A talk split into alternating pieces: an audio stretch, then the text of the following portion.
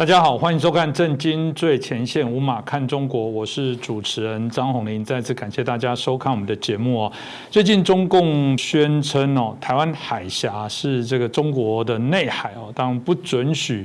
啊，外国的这些啊军舰啊通过台湾海峡，当然这部分有很多的一些啊目的在哦。一方面当然就是暗示说，这个台湾就是中国的一部分啊，不准啊这个任何国家啊对于啊台湾内部啊这些问题来做干涉。当另外一方面，我们也在谈到说，那就国际的相关的一些法规的规范来说，真的吗？台湾海峡真的是所谓的？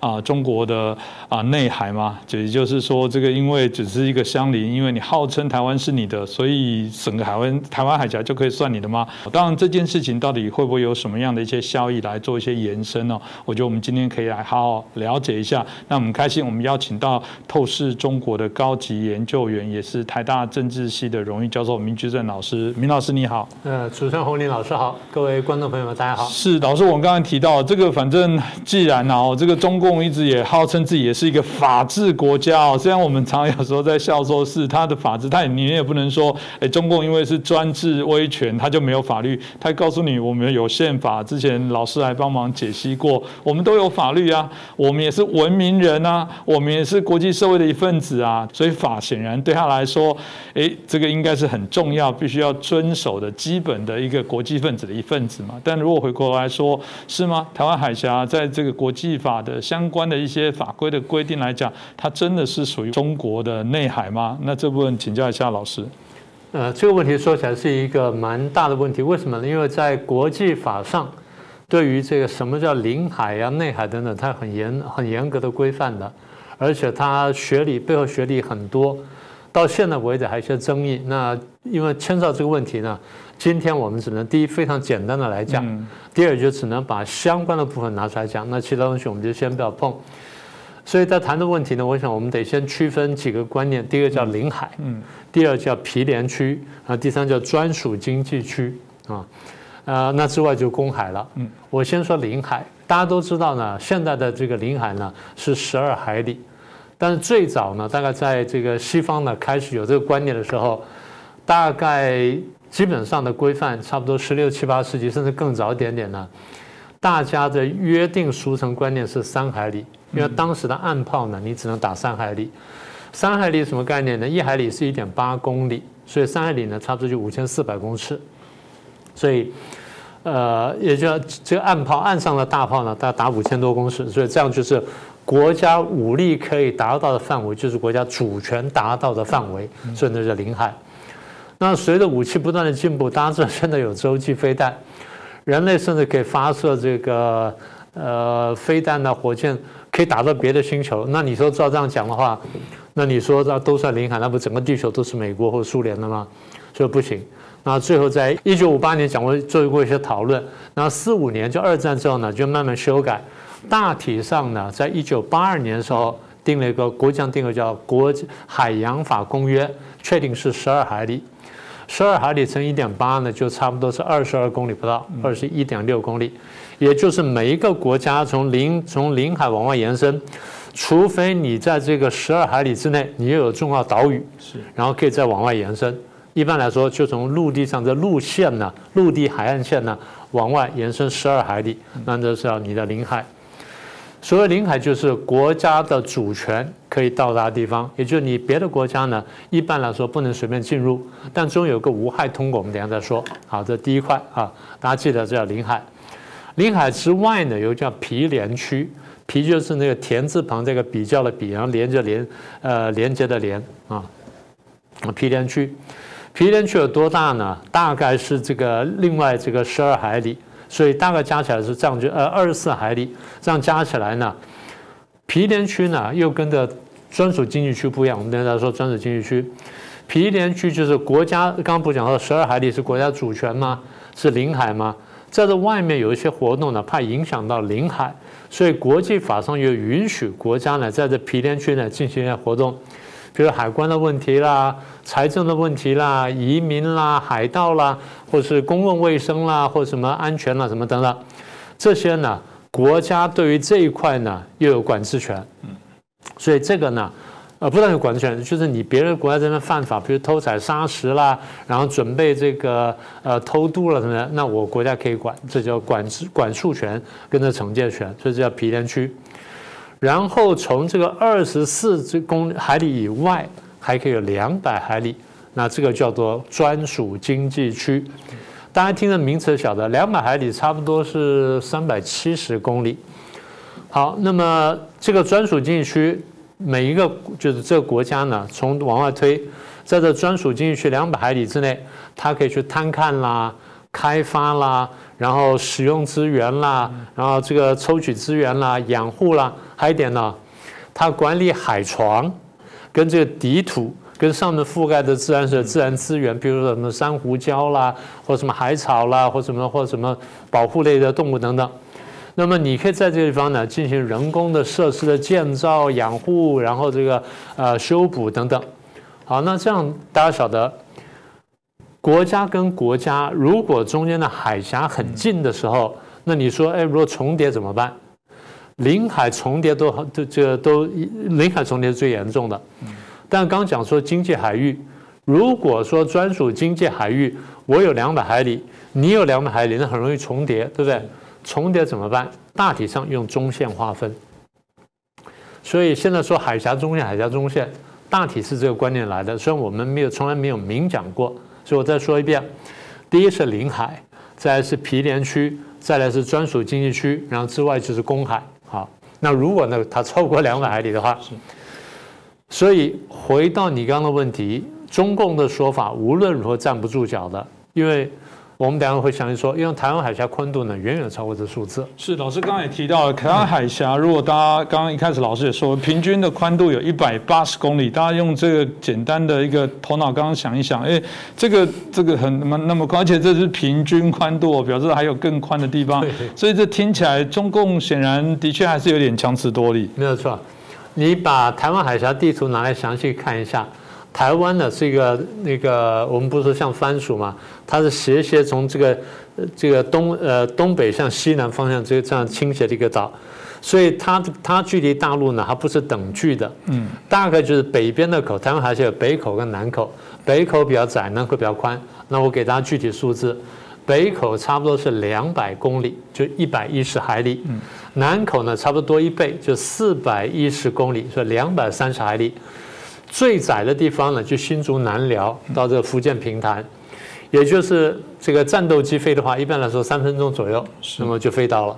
所以对方的飞机起来，我们一定要起来；我们飞机起来，对对方一定要起来，因为就怕说你要攻击的话，那三分钟你如果说慢个半分钟的话，那你就非常危险了。好，所以这个是最窄的地方呢，所以一百二十六公里就七十海里，平均呢，你刚刚说一百八十公里就一百一十海里。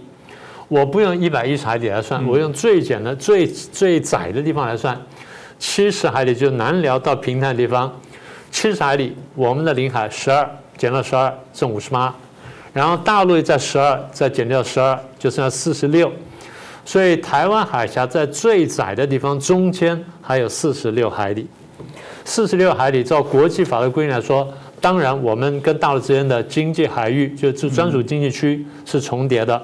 但是以领海来说，那的确中有大空一个大块是空的，这地方绝对是公海，各国船只呢在通不通的情况下都可以自由通过。嗯，好，那讲到这里呢，就讲到另外一个这个海洋法的观念，叫无害通过或无害通过权。无害通过就是各国船按照海洋法的公约，不是讲说一九八二年签的海洋法公约吗？国际的海洋法公约规定说。即便你的领海是十二海里，但这个各国的船只如果在不损害这沿海国的和平、安全跟良好秩序情况下，你去通过的话，那没有问题，那叫无害通过。还包含什么呢？包含战舰在内。但一般来说呢，你战舰具攻击性，所以大部分国家在一般情况下，它不会这样做。他通常就如果要战舰通过的话，他会打个招呼。我双方有个默契，就是啊，我们平常都已经做惯这样，那没有关系，那就让你过去。但如果说过去没有做过，那一般来说打个招呼也就过去了。所以那这是战舰，嗯，那一般的商船呢、渔船什么等等，渔船当然你去捕鱼不可以，但你通过是可以的，所以叫做无害通过权。那么在南海不是大家说有有这个岛礁跟这个的争议吗？中共把那几个这个礁划为岛之后呢，他就宣称他这边有领海，所以大家就开始有争议了。大家讲说，你原来根本这是一个礁，根本不是岛。在国际法上，我们刚讲到很啰嗦的一块就是，如果是礁而不是岛的话，你就不能宣称是领土。嗯，什么叫岛呢？岛就是涨潮的时候，它仍然在水面上的；礁就涨潮之后，它可能不在水面上了，就忽现、忽隐、忽现、忽隐、忽现，这个叫礁，这是最简单的说法。中共把这几个礁呢变成了岛，就涨潮之后它都在上面，而且它做了很大的建设，把它放大几十倍，然后变成这个可以停降这个重重型飞机了、什么重型船舶的战舰了等等，这么一个港口的话，它已经违反了国际法。嗯，所以他的说法无论如何呢，是是站不住脚的啊，这是我们现在看法。是，刚刚如果赵老师所说的国际法明文规定这么多，中国不是这个高级知识分子这么多吗？那为什么还要刻意这样解读？在我们当然台湾常常说啊，这不是笨就是坏。我当然不知道什么目的啊，就是说法规就是这样子嘛，依法来走啊，不然你们不是在国际上有很大影响力，不然你就去修办法嘛，不然办法就这么定，为什么你要去扭曲办法？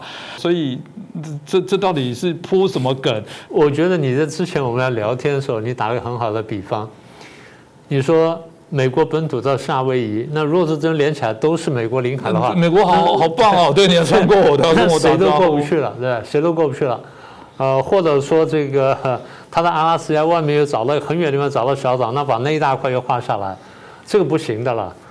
也就是在国际法上，为什么我刚刚在开头讲，我我我讲说，我们刚刚讲的是一个很简单的说法，也就是国际法上对于这些划线呢非常在意，因为划线牵涉到什么呢？第一，刚刚讲过国家主权；第二，就是在主权范围之内，国家有完全的权利。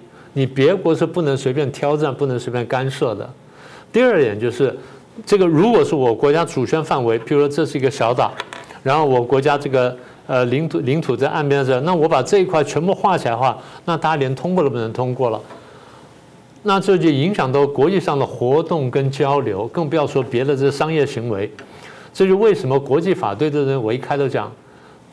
我说这个事情啊，大家觉得很啰嗦。那为什么这么啰嗦呢？因为它真的牵涉到国际间的互动。中国人比较没有这种感觉，因为中国几千年来基本上是一个陆权国家，它对海洋是不太在意的。这第一点。第二点呢，因为在几千年来，中国比旁边国家呢都强大太多。旁边国家跟它呢的互动基本上是比较臣服性的互动，对它没有什么挑战，也很少有凌凌驾于它的地方。凌驾于中国之上的通常是北方的蛮族，所以这基本上没有所谓国际法的概念。那么为什么西方会发展出国际法呢？这跟欧洲的经验很有关系。欧洲从罗马帝国崩溃之后，东西罗马帝国崩溃之后呢，就分裂成碎片化的国家，啊，就变成今天什么英国、法国、德国什么等等这些国家。因为这些国家呢，在长期以来呢，经过了这个几百年、上千年征战之后。他们这有很多互动的准则出来，然后国家又通常通常呢，没有一个国家强大到可以一统天下。嗯，最后结果就是大大小小呃国力跟领土、人口都强弱不等的国家之间，大家要互动。那既然互动，就要有规则。这规则慢慢慢慢就变成演变成国际法。所以国际的海洋法也是这样这样来的。啊，前面有什么荷兰啦，后面有什么西班牙啦、葡萄牙啦，再者是英国啦，先后成为海上霸权，然后法国、呃德国什么等等，也都要海上活动，因为要规范这些海上活动，所以才发展出了这么啰嗦的国际法，尤其是国际海洋法出来。而当西地东渐他们来到亚洲、来到中国的时候，他们发现中国的游戏规则完全不一样。等到中国打不过他们的时候，中国被迫参加的国际体系，才被迫接受国际法。所以你说公平不公平？你要么就怎么呢？你刚不是讲吗？你要么就强大到哎，老子包揽一切，老子什么都说了算；要么就是你知道照他游戏规则去玩，就只有这两条路。当然还有一条路就是大家老死不相往来，但这个看起来不太可能。嗯，因为不要说现在全球化，大概十七八世纪这个海陆大通，大家东西来往之后呢，这个已经不可能了。所以今天我们花了这么多时间去讲这个问题呢，是要告诉大家，国际海洋法今天对于跟台湾、跟对中国大陆、跟乃至周边国家相关的这些法律的条文。好，那现在回到你刚讲的问题，你说国际法都讲得这么清楚了，那为什么他今天还这么说话？他是不是做舆论准备了或什么的？啊，应该是。不过他我我们的判断哈，他有长期的目的，有短期的目的。讲到这件事情呢，我还得先讲一个故事。在大概一九九零年代以后，也就是苏联瓦解之后，当时大家都很高兴嘛，然后冷战结束了，好像这个天下太平了，好像共产主义一蹶不振了。当然，中共还在挣扎，那时候刚刚开始要改革开放，然后还没有进入到这个 WTO 的时候，好。当时就有一些学者呢来到这个台湾，就跟我们交流。几年之后，就有一个我记得是佛罗里达大学来的一位女的教授，就问我一个问题，她说：“哎，中共最近一直在问我们一个问题，你们有没有听说过？”我说：“什么问题？”她说：“南海是我们中国的核心利益。”她说：“这你们听说？”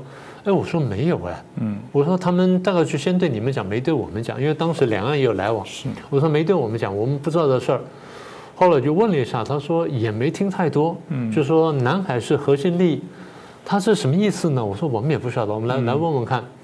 结果我问了一圈大陆朋友，也不得要领，大概就是没问到问他的那个人。问他那个人，他有一些特别的背景，所以因为这位女教授呢，跟美国的官方呢有一些互言互动，嗯，大概时不时的接受政府咨询，所以这个大概中共这些学者或官方呢，知道他背景之后呢，哎，就找他探探口风。就讲的话试探一下，我说我没听说，问了一圈也没问到。我再问他呢，他说就那一句话，就没有多东西。我当时也很纳闷，也不明白，就放在心上。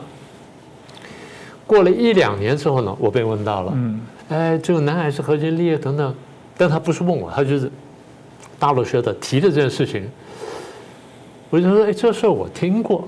我就没有讲背景，我就说我听这美国某一个人提过的事儿什么等等，但他也是不明所以就问了我，所以当时我就多问了两句，他就讲啊，我们现在中国慢慢开始这个呃呃经济要发展啦，然后可能陆地上的资源不够啦，那可能就像海洋讨资源，这是他们的说法，像海洋讨资源。当时我想的很简单，我想的像海洋岛资源就是捕鱼嘛，嗯，然后再来是不是开采天然气啊，开采石油等等。那时候不是号称说南海附近有石油，或者有可能有石油或天然气吗？后来还有一些什么其他一些东西，我就不太记得了。反正这个大师当时讲的比较多的事情，我就问了一下，他也没有讲得很清楚。但是那个事情我就上心了，我就开始注意的问题。后来的故事就像我们刚刚讲的，嗯。哎，他开始要经营南海这些礁，然后化礁为岛，然后一步步这样上来。哦，我们就晓得说，这事情非比寻常，所以就成立什么，呃，什么三亚县啦，然后就管管辖这个，管辖那等等。那这样才明。回头你把整个故事拼起来，这是小说。他讲南海是核心利益，意思就是我想要经营南海，我先放放风声，看你们有什么反应。你们如果没什么反应啊，我就赶快赶快去做。等到做出来说，哎，造成既成事实，你拿我没有办法。简单说就是，他要先这个试探你一下，然后开始慢慢放风，做舆论铺垫。一旦舆论铺垫到了某种程度的时候，他那边是实际动作也开始前进，最后双方呢就合而为一，就变成说啊，这叫他的合法权利。所以现在看到南海呢开始军事化了，然后化礁为岛了等等。但更重要就是，他现在开始准备南海内海化，当然现在做不到。好，先回到你刚刚问的最核心的问题：如果他今天讲台湾海峡不是国际水域的话，就像你说的，他其实有意思，最后呢把台湾海峡内海化。但现在呢，它大概有这个两层含义。比较长程来说，就我们刚刚讲的，为最后呢并吞台湾呢做一个舆论准备。所以我说吞了台湾之后呢，这一块呢就是非国际水域了。其实也说不通，就刚刚你说的，如果的海峡这么宽的话，最窄地方有这么宽的话，你把这个领海都画完了，中间仍然有一个国际水域的，仍然有一个公海区的，就至少四十六海里。但他是这样讲了，这是长期的目标，短期的目标，我们认为是，因为这段这段时间，我们不是看见我们节目上常讲吗？美国军舰呢，基本上每个月的这个下旬呢，就有一艘军舰通过台湾海峡。一方面呢是告诉中共，这个呢是国际水域；二方面就是提醒你不要随便去动台湾，也就是保卫台湾用。我就是表明了我对台湾的捍卫决心。中共生气的，我看啊，恐怕不只是美国。嗯，我们从前年年底嘛，前年下半年一路讲，去年讲了一整年，那今年也讲了半年了。我们讲了什么东西呢？各国的战舰。来来去去在南海了，在台湾海峡这附近活动，或者西台湾在台湾东侧上上去活动很多了，很长了。所以各国来这边就是告诉中共，台湾海峡呢仍然是一个国际水域。那么，即便我们不是来捍卫台湾，至少我们捍卫台湾海峡。所以中共说的话呢，一方面是阻止美国，二方面呢，我认为是阻止各国战线通过台湾海峡。起到了保护台湾的作用。是，其实我一开始说这个到底是中共笨还是中共坏？如果以我们刚刚提到连法规都不会解读，我们会说这国家蛮笨的。但其实你听呃听了我们的分析之后，你会发现说不是啊，他坏啊。当然回到最近这个香格里拉会议哦，在前阵子召开的时候，首度啊美国跟中国的国防部长有机会碰面哦。这里面当然两边啊有一些啊不同的交火，其中看到这个中共的。国防部长魏凤和他也再次强调，就是说不惜一战哦。嗯，老实说，如果常我们观众呃朋友或者其实在台湾的朋友，应该听这个也有点听腻了。这种不惜一战，这个不排除武力统一等等，这好像也不是新的话。不过毕竟还是从一个国防部的部长的嘴巴说出。那老师怎么看待这一次的整个中共国防部部长的这些他的表态跟发言呢？当然，他这话不是第一次讲哈。他过去就是上几次他开的香格里拉会议时候呢，我记得至少有一次他讲过类似的话。呃，语言可能不完全一样，但意思几乎完全一样。但是时至这此时此刻讲这话呢，应该还是有他当前的意涵。所以一方面就是重复了过去要讲的话，然后重复了过去立场。但现在呢，他我我们估计啊。啊，它有对外的跟对内的意涵。我先说对外，对外呢，它塑造的形象就是我强硬，我对抗美国，我不怕美国。然后呢，针对美国跟台湾关系呢，第一，我反台独，嗯，第二呢，我反对美国对我的领土台湾进行军售，啊，这这这表面上看起来的。第二点呢，这魏魏凤和讲的是，我们反对中共啊，反对美国以台制华。和以台来制华的目的呢，是绝对不会得逞的，什么等等。然后，所以我就讲说，如果有人胆敢把台湾从中国分裂出去，我们不惜一战，然后没有第二选择什么的。看起来是在说狠话，是在画红线。但是我们回到反问一个问题：中共明明知道，也听得非常清楚，因为这这个他每次讲的时候，美国也必定回应他。美国讲说，我不支持台独。然后美国也讲了，说我反对任何台海双方任何一方片面改变现状，现状就是就是不同不独，然后不不武不和嘛，这是现状嘛。所以大陆改变现状就是哦，我出兵打台湾，台湾就改变现状就是我要么就出兵打大陆，要么我就宣布台独。好，这就叫片面改变现状。美国都已经讲得很清楚了，而且美国最近也对台湾多次讲我不支持台独，台湾很多人就很失望。可是我一直提醒大家，这是美国一贯的立场。因为美国如果不这样讲的话，他怕我讲的话，如果台湾误解，我给台湾空白支票，你干什么我都支持你，那你可能真去台独了。你要真宣布台独，那中共可能拿你，我可能就必须要卷进战争。所以美国必须维持双重贺主。好，那么在现阶段的情况下，除了美国讲不支持台独之外，然后反对片面改变宪法之外。在俄乌战争下面，美国现在已经竭尽全力去支持乌克兰去对抗俄国。美国当然可以开辟第二战场，但美国在没有必要下，他不会开辟第二战场。这问题我们看得很清楚，中共也应该看得懂。所谓不开辟第二战场，就是美国在那边帮助乌克兰对抗俄国，美国就大概不会同时希望台海爆发战争，他跑来分手去帮忙台湾对抗中共，这叫不开辟第二战场。中共明明晓得在现阶段美国不会开辟第二战场，他为什么这样讲话？嗯，所以我觉得他就不光是一个外销的问题，就有一个内销的问题。内销问题就是我们这段时间反复讲的。在中共的权力斗争过程当中呢，任何一方是不能示弱的。中共那个训练是很残忍的，他们常讲说喝狼奶长大嘛。如果每一个党员或者每一个大陆人基本上都是在狼奶教育培养出来的话，那没一方敢示弱的，一示弱的话就被人家吃。所以大家觉得说当坏人当恶人比较好，在高层权力斗争尤其如此。在现阶段，如果执政的习近平讲了软话或稍微软一点点的话，他可能被攻得体无完肤，所以他只能讲狠话、讲重话。而这段时间，我们过去节目也讲到，他的内外政策失误比较多，批评的声浪很大，然后这个想推翻他的声浪慢慢也大起来了，有各种各样或明或暗的声音出来，他很清楚。所以，他如果不讲狠话，他不顾势强硬的话，他稍微有点点软弱，这样被人家攻进来呢，他体无完肤。他轻则呢就失权，重则呢可能丢脑袋。所以对他来说呢，他必须要讲狠话。讲狠话的结果就是减少被攻击的可能性。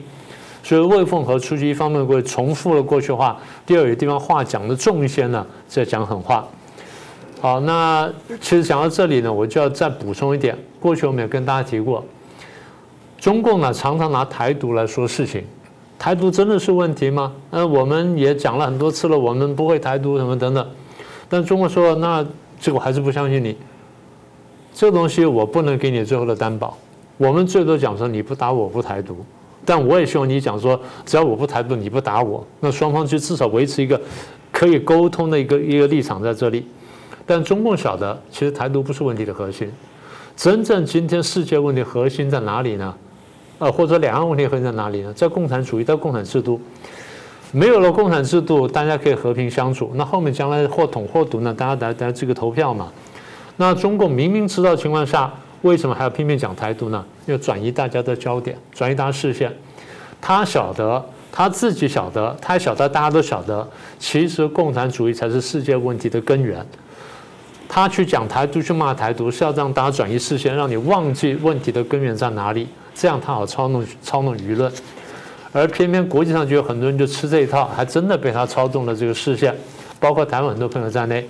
所以我一而再再而三提醒大家，大家看清楚问题的本质在于共产主义，而不在于统独。是这个，如果大家不了解，的确，我觉得明老师刚刚讲很好啊，不然台湾真的敢说好，那我确定我不会台独，那你也不要管我，你也不会武力攻台，可以吗？你不要打压我们，就会吗？其实我一直说，脑袋还是一个好东西啊！大家真的想一下，当中共在责骂美国、责骂这些西方国家说，你们不要来干涉我们内政，土地不容分割。那你中共看到俄罗斯在欺负乌克兰的时候，在支持他们内部独立的时候，中共怎么没有对俄罗斯叫说你不能干涉人家内政，你不能让人家国土分裂？泽文斯基不是说不能分裂，他不就跟你习近平说话一样？你应该站在泽文斯基抱着他搂着他说，我跟你的想法一样，一个子都不能少。中共最大问题为什么会被国际当作恶霸？就是不守信用。自己说了才算话，别人说的都不算。共同约定都一直违背，香港不也都一样？所以我想今天借由这个事件，我想也可以让大家更清楚了解，为什么这次在节目当中，我们觉得好像是一个使命哦。我们希望不断的去让这些事情让大家更清楚，呃，去了解。所以同样的，如果你觉得我们的节目非常的棒哦，这个明老师有很多的粉丝，对老师的这些解析啊，也都非常的敬佩。当然就欢迎大家协助我们把这节目转传分享给更多。啊，关注中国议题的朋友，当然我们会继续努力做出更好的一些内容。再次感谢明老师，也感谢大家的收看。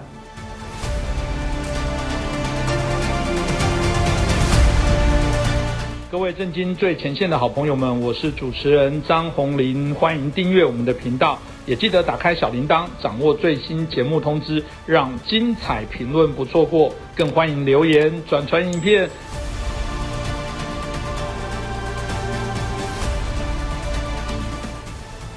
大家好，欢迎收看《震惊最前线》，无马看中国，我是主持人张宏林。再次感谢大家收看我们的节目哦。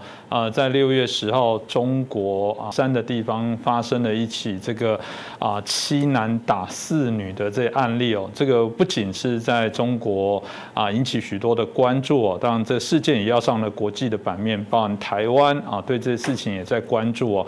当然我必须说，呃，这个呃打人的事件啊，或者很荒唐的事件，其实在台湾啊也会发生。那在世界各地都有这些，美国前阵甚至有这些枪击的一些案件，用重型的武器哦，其实都是一些悲剧哦。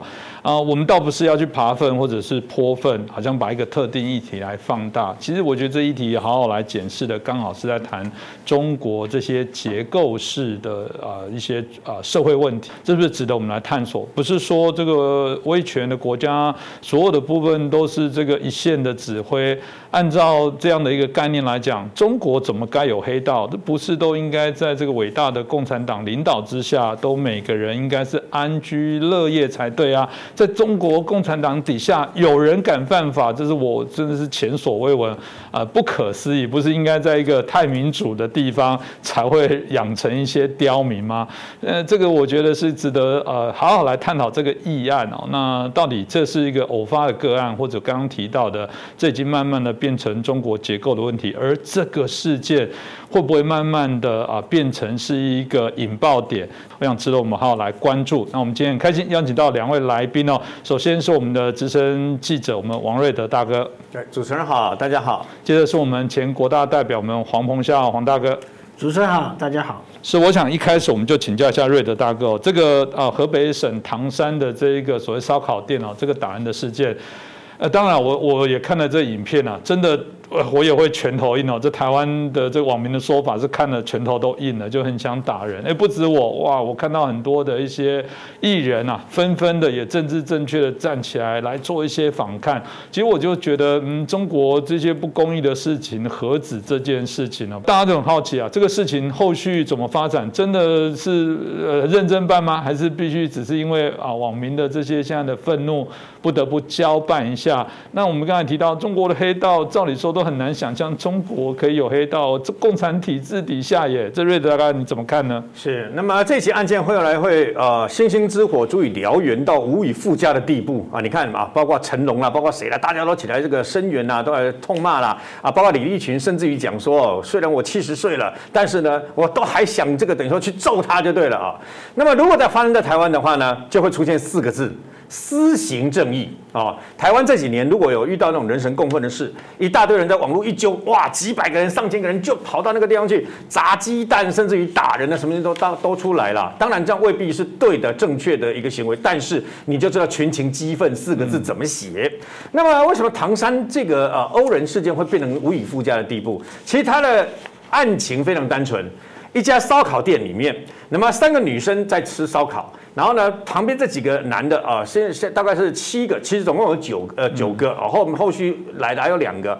然后呢，其中一位姓陈的这一位呢，那个男子啊，他自己本身过去要跟人家搭讪，他搭讪的方式是直接啊，不是只有这个呃肩膀而已，直接手往人家女生的后面呢，背部靠腰部这样给人家摸下去啊，给人一直要有点揉下去这样子了，要给他搭讪了，人家不理他，因为为什么？因为中国大陆的相关的女性，她们女权是。比台湾还要重的哦，所以呢，中国大陆的女性她自女性自主就是我不要，他就象象征性的就是你干嘛？我不认识你嘛，你一个陌生男人为什么摸我呢？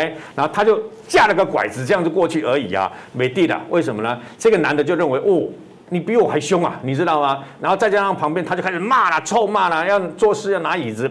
那当然，这旁边的女孩子有一个也很凶悍，就拿起酒瓶了。你一拿起酒瓶，对不对哦？激怒对对方这些啊这些黑道啊，紧接而来就发生不可思议的事。不是只有打他而已，不是只有在这个呃相关的呃拳头这样打他而已，连板凳椅子全部拿来砸。那你想想看，这种东西砸在身体，尤其是砸在呃弱女子的这个身上，他会怎样？然后呢，当场三个被打得一塌糊涂了以后呢，呃，后来其实他的烧烤店的女老板是有出来劝架，但劝架没有用，因为烧烤店的女老板年纪比较大啊，看起来目测大概五六十岁，她也只敢说你们不要这样，你们不要这样啊，这是根据监监视器所看到的。那最后没没想到，他们后来外面的救兵，那个外面的这个相关的这个同伙，总共挤了进来九个嘛，然后竟然把被害人拖出去，拖出一路拖出去，以后拖醒了以后，还拖到巷子里面继续在殴打。那这件事情其实除了我们看到的监视器，还有人拍拍照之外，重点来了，那有没有人报警？有，有人报警啊，有人报了，公安单位有人报警，但等到全案结束了以后，公安单位才来。啊，来了以后呢，那么其实有查明啊，第一时间其实有查明，他们也找来问一问，就让他们回去了。那紧接而来，人家觉得哎不对呀，因为人被打成这个样子，那么救护车都把人送医院了，有人开始在网络上传出假消息说被打死，那逮起了多条嘛，逮起了多条掉，三个多小时以后，公安单位才又重返现场，把它当做一般的刑案，这样开始在办。那这件案子其实它的这个呃相关的过程就是这样。斗殴案件、搭讪未成斗殴事件这样子而已。可问题是，他有几个为什么会变成无以附加？第一个，他打的是女人，弱势。通常对女性，对不对哈？比较少用这样子那么激烈的这种这种打法。那男对男啊，男对男的打法也会，但问题是大家就会认为你们都是男人嘛，对不对哦？我们不会不会大惊小怪。但他打的是女人。第二个，他是强欺弱，就是说他一堆人多欺少，那一堆男人不只是打女人而已，还强欺弱，这样一直往死里打这样。第三是那公权力在哪里？警察在哪里呀？为什么你抓找到人以后还让他走？然后呢，紧接着没有把它当一回事，好，那么就发挥了网络上面的肉搜的功能，找出来不得了了。为什么？就有人找出这个祖先，竟然跟他们公安局的局长一起喝酒，在之在此之前，那影带在网络上都有。现在很厉害，就是键盘上办案啊，所以一找出来以后，哦，这个影带出来以后，大大整个中国就哗然呐，整个炸开啊！原来这可以解释为什么你们。如此像包庇他们一样的这个行为啊，所以紧接而来啊，就从唐山开始，那整个全部都炸开了以后，说来讽刺，后来说人公安单位破了案啊，在这个全中国各地把这九个人都抓到喽，但全案竟然不是由唐山市公安局来办，竟然是隔壁不相干的外地的警察局办，然后呢，这又起人疑窦了，你为什么这样做？嗯，那更不可思议的是，那既然有人批评这些女人，你这被被被打女人。啊，你们为什么不忍一下就好了吗？被摸一下，跟被人打一顿，对不对哦？现在怎么办？那这被打的这个女性啊，这这几位女性其实有一位伤得非常重，她不是手脚啊骨折而已啊，她连眼那个颅部这个地方啊，脸部这个地方也骨折了，被打的这个重伤啊。那虽然没有这个生命危险，就没有第一时间没有像外传的这样子已经死亡，但问题是重伤而且破相。那第二个也是重伤，那另外有轻伤啊，总共她其实是三三个现场三个，还有一个朋友是没有事情的。那后来呢，也因为这样，所以那个没有事情、没有受伤的朋友出来把全案整个案子啊，告诉大家说，像你们这样子说对吗？我们在这边吃个烧烤，应该这样子吗？好，那整个事情哦，无限制的在网络上炸开了以后，你知道，单单视频点阅率，就是我们说的影带啊，视频影带点阅率，马上很短时间内就超过一亿点阅率，然后紧接而来十几亿人在关注。哦，不得了，这变成一件大事情了嘛。然后媒体又不断的关注嘛。那你知道老共是这样，老共是想尽办法，对不对哈？不要理他。再来就是压新闻嘛。可这件事情太大了，它要大到大家都跳出来哦。为什么呢？它的影响所及不是只有艺人啊、名人啊跳出来声援这样而已啊，是出现了一个不可思议的后遗症。很多人去包围公安局，他不是不是为了这个当事人去包围，不是，他是一百多个人去包围公安局，是要求申冤。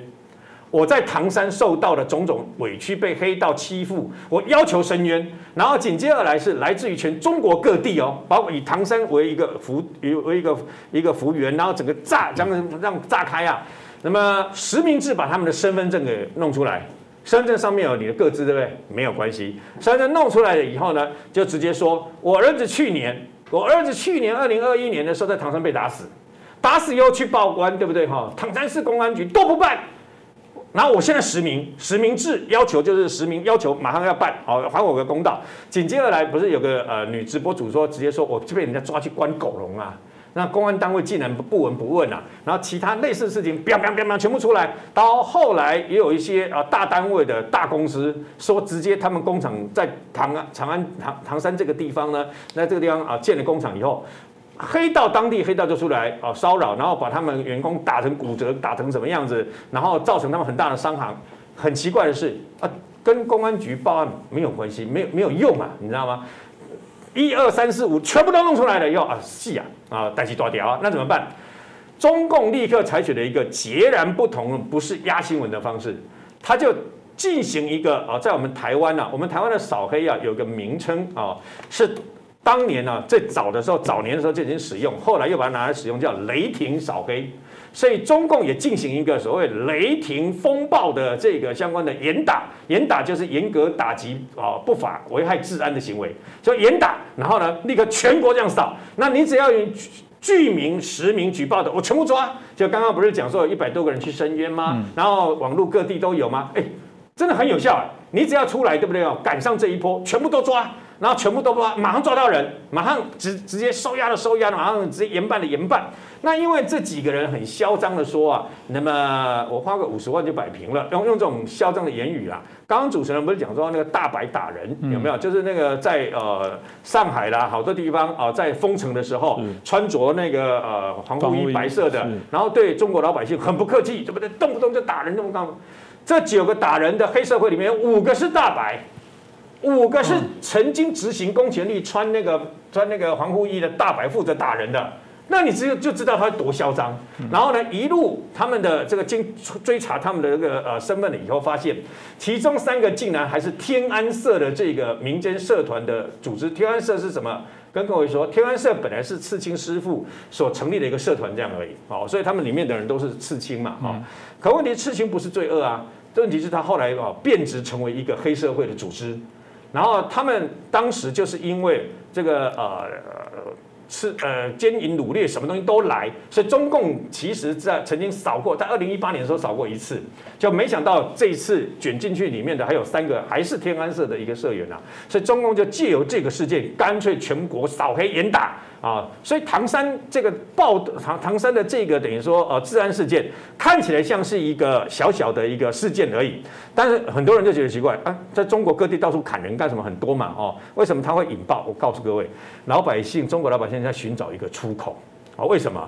经过上海封了封城两个多月，这边封那边封，到处乱封，然后呢，经济不好，然后失业率节节上升，然后通膨现在情况很严重等等啊，所以老百姓的民怨无处无处发泄，就借由唐山打人事件，突然间变成一个宣泄的出口，整个爆开。那中共处理的方式好，那我就赶快把这些哦相关的人全部都抓起来啊，全部都处分啊，全部让你们这些人呐，让老百姓开心啊，然后共产党是有做事。事实上，那么他没有说的是，那请问你在此之前，为什么这些黑道可以在中国这么嚣张？因为人家开玩笑说啊，因为中国共产党才是最大的黑社会。那为什么公安局长会跟这些黑道的人一起喝酒？刚刚说那个黑道的主嫌，对不对？他其实早在二零一五年、二零一七年这些都因为犯案，会是被通缉。通气的这个情况，嗯那请问你为什么还可以跟这些高官、跟这些公安单位？所以呢，最后做一个总结，就是在过去曾经有一个顺口溜，中共他们很喜欢编那个顺口溜啊，中国的老百姓啊，他们形容黑道，当然黑道跟白道之间的勾结，当然白道没有白道的包庇，绝对黑道没办法横行嚣张。他们那时候怎么怎么形容他的？也不是每个公安都这样，不过听起来很讽刺，因为从唐山事件里面都可以听到，一等公安特警队。人人都是黑社会，二等公安刑警队案子未破人先罪，三等公安交通队站在马路吃社会，是等公安民警队赶走嫖客自己睡。这四句话其实就是中国老百姓的心声。是，我想这个听了应该很多，尤其是啊中国的朋友应该感受很深哦。我再一次强调，当然有人会调侃说，啊，那你不讲台湾？呃，是啊，我们已经诚实说了，民主国家不是没有犯罪，我们也都需检检讨。我们谈是不是结构的，或者犯罪之后后续的一些处理哦。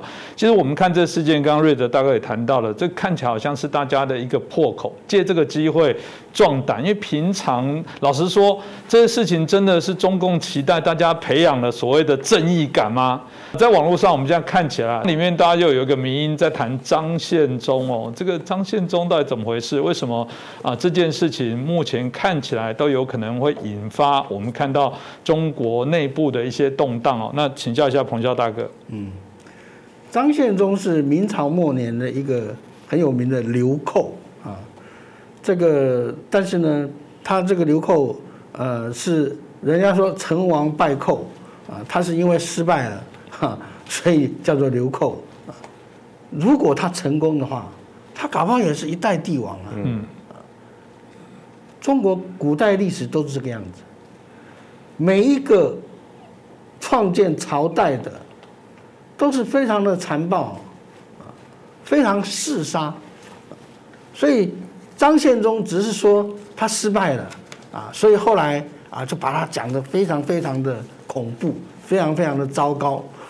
那为什么说啊？现在这个网络的张献忠啊，会引起啊人家这样的一个呃很呃觉得很特别，然后又又有点害怕的这样的一个反应呢？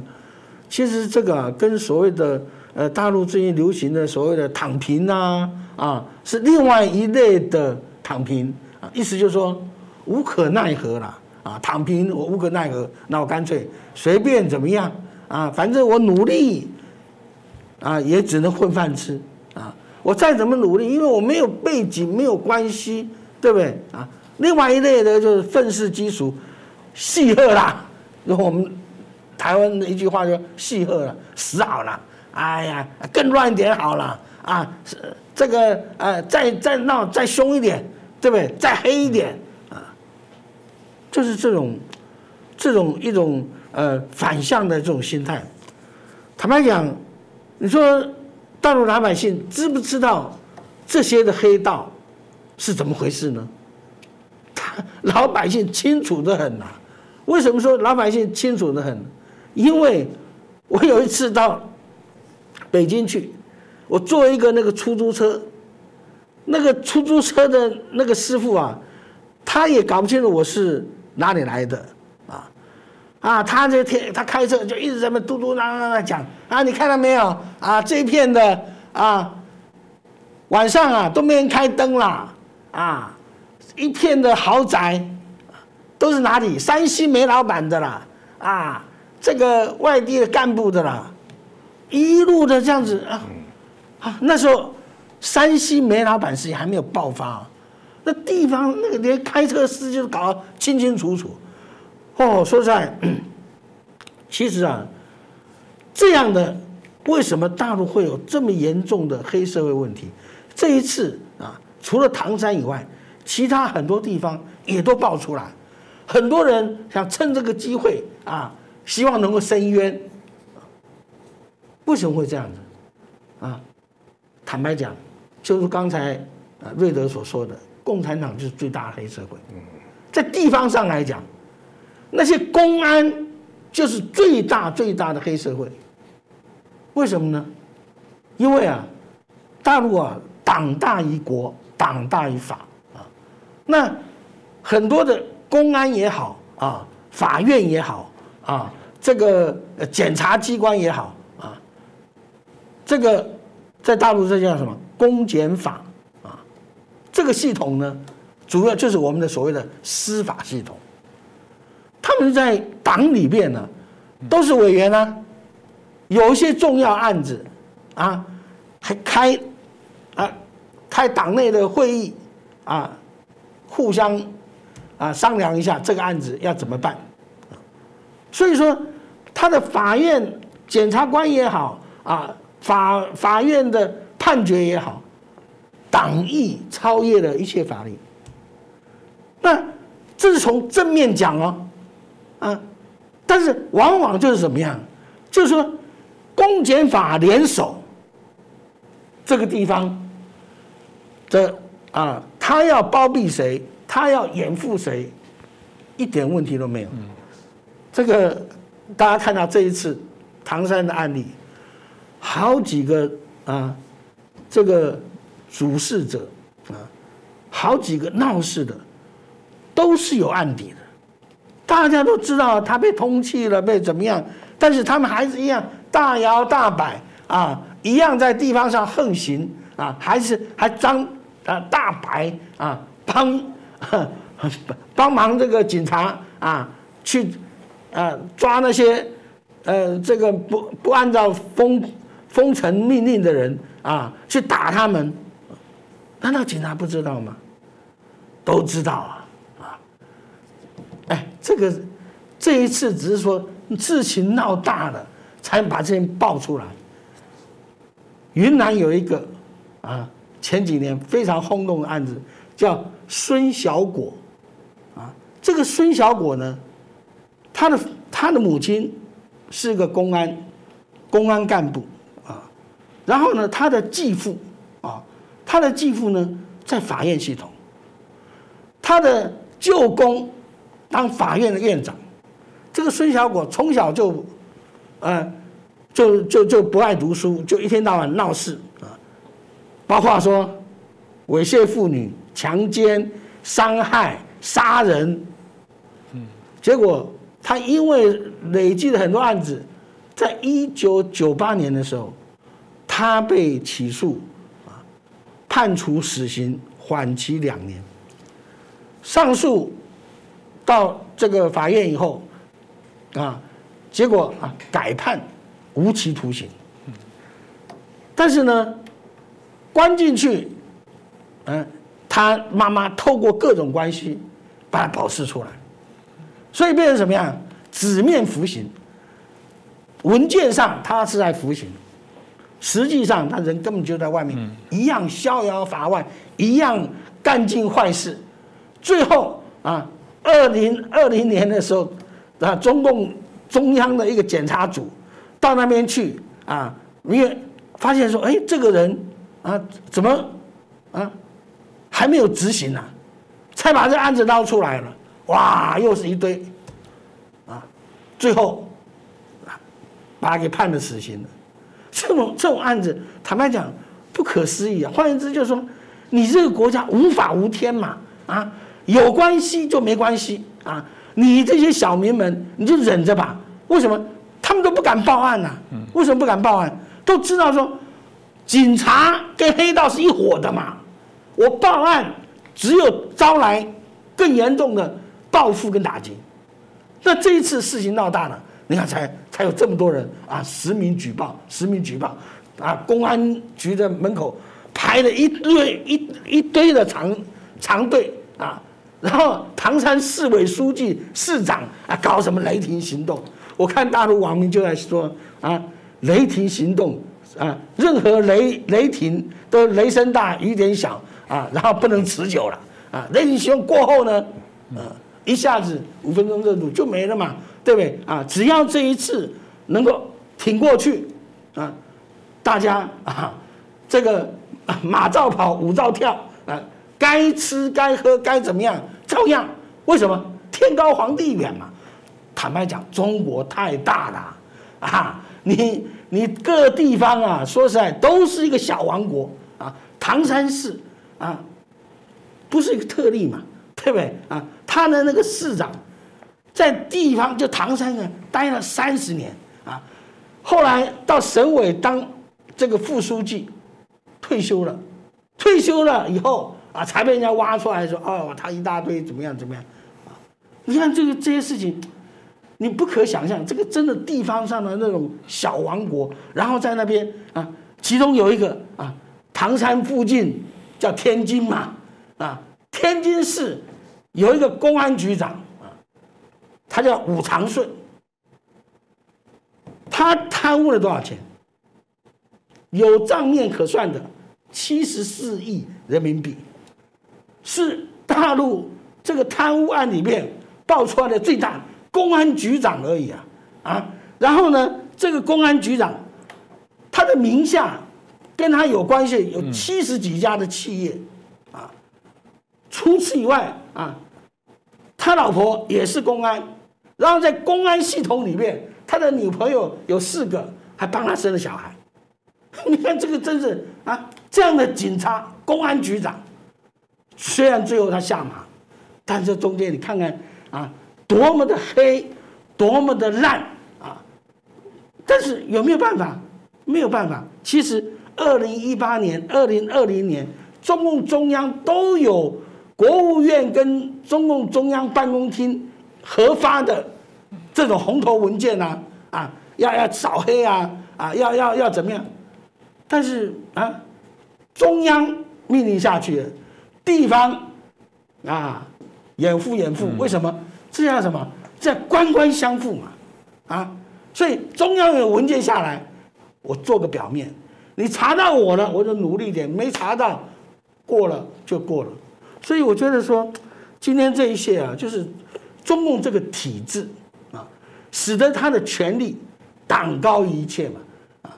所以你党高于一切，你没有制衡，然后呢还互相勾结，所以说。权力使人腐化，绝对的权力使人绝对腐化。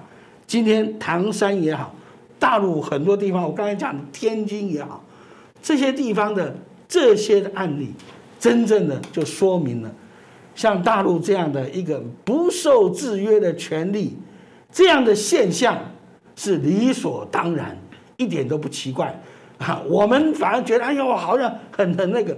其实大陆很多。这个网友什么，都说，哎呀，那些啊地方上的书记市长，搞了几十年，他难道不知道有这么多问题吗？啊啊，现在来弄个什么雷霆行动啊，然后一大堆人跳出来才哦，好像问题这么严重，那你早干什么了？对不对？所以我觉得说，呃，这种问题也在于说，中共啊，真的一直有这个血腥暴力的 DNA。是，刚刚这个彭教大哥在提到这内容的时候，我们刚前面我在一开头也说了，其实各地都有，只不过因为中共自己喜欢强调说我们非常的安全，我们这个比起国外，你看美国哈发生什么事情了？你们每次骂我们人权，那你黑人如何如何？我就是人家是一百多年前，人家现在也是逐步在改善，你老是要拿那以前，那中国以前不也奴隶奴役许多的事情吗？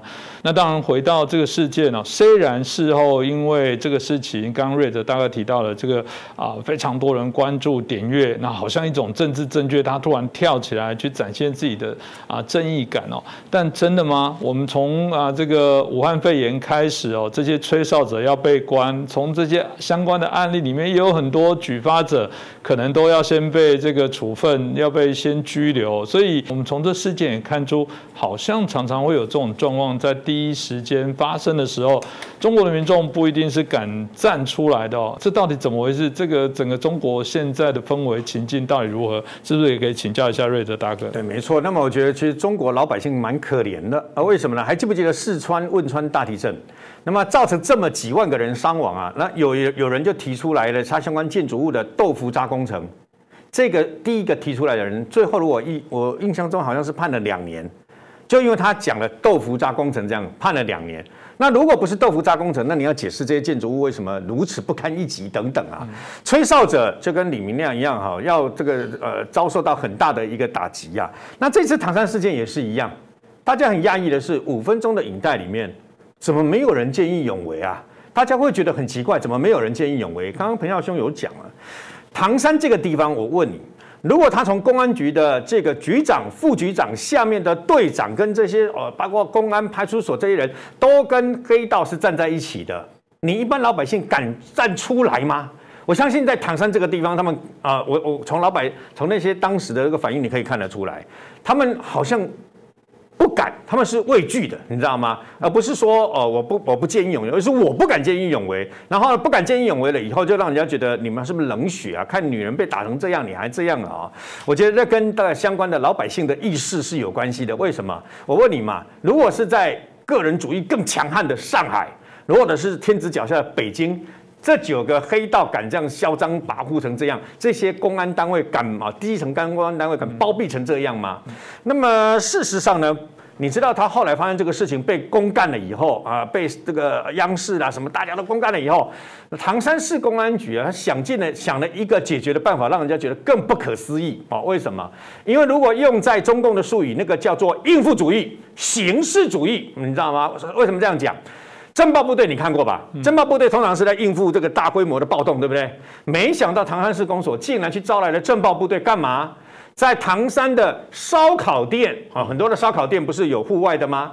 直接叫侦报部队裂开，在一桌一桌之间，把侦报部队把盾牌放着，然后看着他们，保护他们吃烧烤。这样做是对的吗？这服务升级耶！对，没有错。我能想象台湾的热炒店，每个侦报部队后面还贴一个保，你们是安全的，市民请放心。后面还贴张纸，你知道吗？需要你们的时候，人在哪里？平常需平常需要你跟黑道挂钩的时候，我跟你讲，这些黑社会这些通缉犯，你们跟他称兄道弟，喝酒言欢。然后呢，等到发生事情以后，你再把政报部队，你摆再多的政报部队都没用，因为有人开玩笑说，唐山市是现在呃最安全的时候，因为你吃个烧烤，吃个这个热炒，旁边全部是政报部队站在这看着你吃啊，你知道？这很讽刺的一件事。那么一般来讲，你说他中国最喜欢骂人家什么？你看美国。枪击案频传呐，治安恶化，对不对？随随便便的小孩子还是什么啊，读书啦，然后这个社区啦都没有安全。他一天到晚在骂美国，骂什么啊民，意思就是那种民主是不适用的，那种民主会害死很多人嘛。你看看你是怎么搞的？中国一向利用黑社会，为什么？你看香港。香港在雨伞革命跟啊这个这两年的这个相关的这个呃民主争权的这个维权的行动里面呢，你可以发现十四 K 新一安这些当地的黑道都为中共所用哦。那么，但是中共用黑道也是照理来讲，你是利用黑道来达成某种程度，可是。台湾也从来没有禁绝过黑道啊！啊，黑道没有办法禁绝。即便像现在新北市长侯友谊以前当过刑事警察局长、刑警大队长跟警政署长嘛，他也知道，他也他也非常了解，因为他非常了解黑道。然后呢，他强调的也是，我不可能把黑道全部都都赶尽杀绝，然后全部都扫光。但是黑道绝对不能凌驾在白道之上，你不可以给我惹事。你惹事的话呢，对不起，我就把你压下去，很简单嘛。那中共应该也是这样才对啊。那这些年以来，为什么？为什么会使这些黑道在中国这样子此起彼落？既然共产党是这么的横行，以前呐，在中共十月一号国庆前一个月跟后半个月都会严打扫黑扫黄，所以那个时候呢，所有的啊，不管你是北京、上海也好，所有的特种行业、色情行业全部都关门。宁可去自强活动，为什么？因为你在这个地方也也不能开门呐。哦，那以前是有这样的一个惯例，但是后来这些年以来啊，慢慢慢慢的比较淡化的这个所谓严打啊。那除此之外呢，我举一个实际的例子，我认识，因为跑社会新闻的关系，我跟这些台湾的这些帮派的大哥级的帮主级的很熟。我其中一位这个资深的呃元老干部级呃当过堂主的，他到中国去，刚好是两省交界。那个地方介入了一个大型的酒店哦，我所谓的酒店不是他们他们说的酒店是饭店哦，我说的酒店是以我们台湾人认知的这种特种行业啊，夜总会啊这种啊，同有女人陪陪陪酒的这种地方啊，那刚好介入有纠纷，所以对方就请这个台湾来的黑帮，想说那个台湾来的大哥黑帮旁边都那种穿西装的，然后哦全部都带好几十个小弟这种嘛啊有行情出来这个敲这个事情啊。那出来瞧了以后呢，就他们就要把这家酒店对不对哦，经营权收回来，我自己玩就对了啊，把这个当地的黑让当地的这个黑社会呢压下去就对了。结果做梦也想不到，他们把它拿下来了以后呢，突然间大批的公安出现了。为什么？因为对方有公安的势力啊。公安来了以后啊，黑帮黑帮不带两两把枪，怎么叫黑帮？对不对？就被缴械了。你既然带有枪械啊，被我缴械干嘛？然后就把它全部压下去。还好我这个个好朋友呢。他认识的一个更高阶层是什么？武警，他在被压制之前就赶快打电话给武警朋友，结果呢，公安单位来把他压了以后，后面紧接而来是武警开着相关的车辆来了以后，换武警拿着长枪压这些公安呐，公安短枪，武警长枪，最后把这些公安全部都赶出去。这个这家店，呃，从此以后就变我朋友在造了。为什么？因为他背后是武警。武警的背后，如果你要压武警更强，那就解放军哦。那不过要动用到解放军不是那么容易的啊。所以呢，从这个地方就看得出来，就是在那个地方是人治的天下，人治的天下就是靠关系，有关系没关系，贪腐就是这样来的。那么黑社会。为什么会有黑社会欺压善良老百姓？然后紧接而来呢，从中活牟利嘛，哈，七头狼，七头狼就是扣七头，然后那，就是会轻松的赚赚取一个暴利啊。当然，他的后面就是要有人啊，等于说屁股他们做他们的靠山。最后要做一个总结的故事，就告诉大家。像呃，中国的黑社会最有名的是哈尔滨之虎乔氏的故事。乔氏他自己本身本来只是一个小混混，后来因为中国开始改革开放，不是整个那个整个那个呃经济要起飞吗？那很多钉子户啊，很多那个呃老旧社区没办法拆嘛，要盖大楼要干什么嘛？乔氏他们就出来，结由乔氏为主啊，结合一堆黑帮，对不对？自己带头，然后专扫这些所谓老旧社区跟这些钉子户，讲白了就是去那边砸砸你的房房间，砸你的店，把你们什么赶出去就对了。他从这个起家。起家了以后呢，当地公安认为说，哎，有有无厘头啊，有赚头啊，那很多人建商也找他乔氏来找乔，他就这样整个崛起了，黑社会崛起了以后，吊个吊，赌博、色情，什么东西都来啊，那紧接而来就变成当地哇，嘎尔滨之虎，大到无以复加，那个势力大到无以复加，没有人会动他。然后呢，呃。我们常讲说啊，强强逼啊，逼良为娼啊，强逼这个等于说呃女孩子啊，你绝对不相信，在中国乔氏嚣张到嚣张到呃，我们这次这个呃这次唐山里面呢，不是有个车牌是七七七七嘛？乔氏的号码是八八八八啊，车牌号码为什么好辨认？你知道吗？都知道我是乔氏的车嘛。结果他竟然开着他八八八八的车，还有保镖。在哈尔滨，在什么地方啊？车子经过，看到路上有漂亮女人，车一停，抓着就进来了。保镖抓进来以后就性侵，你知道吗？到处都这样，你会觉得不可思议，怎么可能在共产党管制的这个范围里面会有这种事就发生啦？他后来为什么会被抓起来？当地公安没有人敢动他，因为他关系好到无以复加的地步。一直到北京来的这个有一个呃高官呐，那么来到了哈尔滨视察，结果在高速公路上面前面不是有警车开道嘛？那所有的人都要让，对不对啊？就没想到有一辆车竟然飞速的哦越过他们的车队，那让这个高北京来的高官就很讶异了。车号是八八八八，这辆车是谁啊？是谁的？就前面那个陪同的这个官员呢，本来不敢讲，后来问他第二次了以后，他说是乔氏爷的，然后，听清楚，乔氏爷还要加个爷啊。然后他就大概问他一下，乔氏也是什么人物啊？啊，这哈尔滨的地方的有头有脸的人物干什么？这位官员就把他记上心了，然后去查他所有的一切。回去以后没有动用东北哈尔滨的公安单位，直接从北京带人过去把乔氏跟一夫党羽全部抓起来，最后判决死刑枪毙。在枪毙之前呐，乔氏还跟这个呃相关的这个呃检察检察体系的人说，放我一条生路吧。放我一条生路，不要把我枪毙啊！我就替祖国在东北盖一条高速公路，你知道吗？嚣张跋扈到如此地步，盖一条高速公路要花多少钱呢？表示他财力雄厚的意思嘛。然后最后还是把他给毙掉了。当年就敢在中国东北变成哈尔滨之虎，一个乔氏区区乔氏，从个小混混的地痞流氓变成一个东北之虎，那你就知道中国黑社会有多可怕了。是这个，大概也是我们啊，从这个议题，我们刚刚提到的是结构性的来看待这个部分哦。因为刚刚瑞德大概也谈到了整个事件呃，引起许多的一些讨论。因为啊，有人说这其实是累积的，只是啊，在这个事件上刚好啊，可能也许是网络的转传点阅率高了，大家有胆子了，然后敢来做发声。这个到底啊，整个啊，因为这个事件啊，引起这么多的一些讨论之后啊，延续会。有哪些的可能的一些发展？真的会星星之火来燎原吗？甚至有可能会动摇，包含整个中共的政权，有这么严重吗？这彭教大哥怎么看呢？对，其实大陆的这些问题啊，非常的严重。为什么非常严重呢？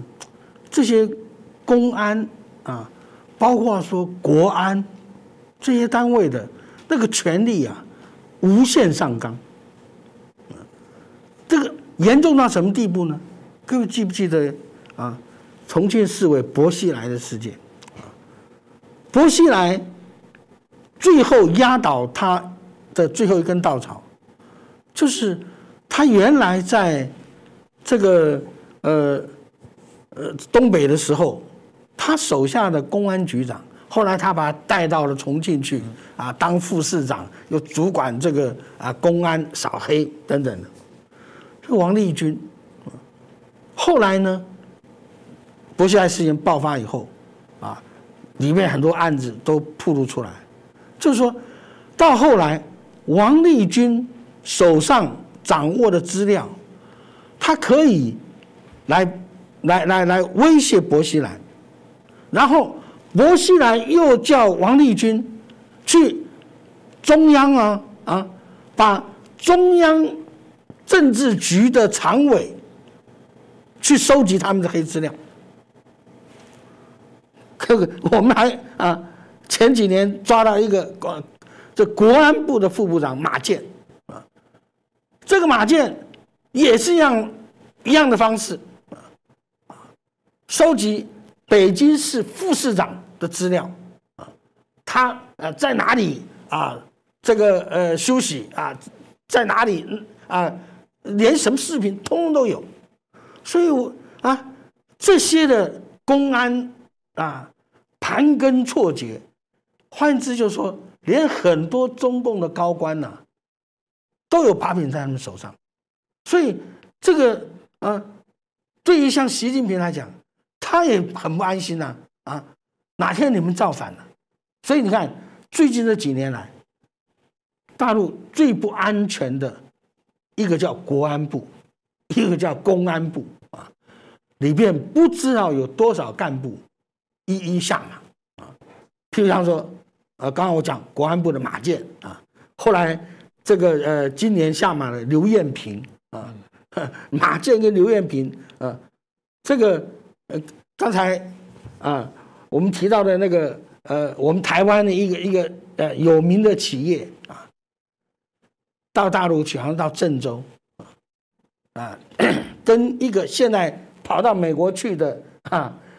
跟马建合伙的那个商人就专门吃台商啊，然后他就用马建的公安、国安的这种力量，把我们那个台商啊，这我们在台湾都是啊有名有名有姓的啊，扣下来啊，施加以私刑，恐吓他，吓得他真的是捡了一条命回到台湾来。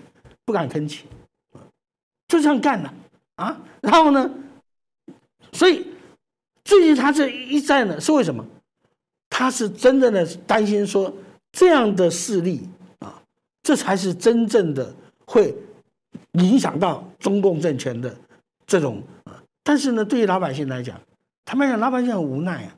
你知道，哎，控制老百姓啊，直接控制老百姓的。就是这些公安嘛，啊，你看大陆现在的这个社会控制啊，有最先进的人脸辨识，到处有摄像头啊，现在多了一个叫什么 QR code 啊，现在啊，透过 QR code 啊，透过啊，因为现在都是健康码，健呃健康码啊，还有那个什么呃呃，用手机支付啊，你是什么支付宝啊？你你只要盯上你，你钱也拿不到啊，人也跑不掉，然后这些都在哪里？都掌握在公安手上。为什么呢？因为各地啊，小区里面的保安都是公安的他的啊亲朋好友啊啊，然后他介绍给小区啊去做保安。这个小区里面有什么事情，他们就是眼线。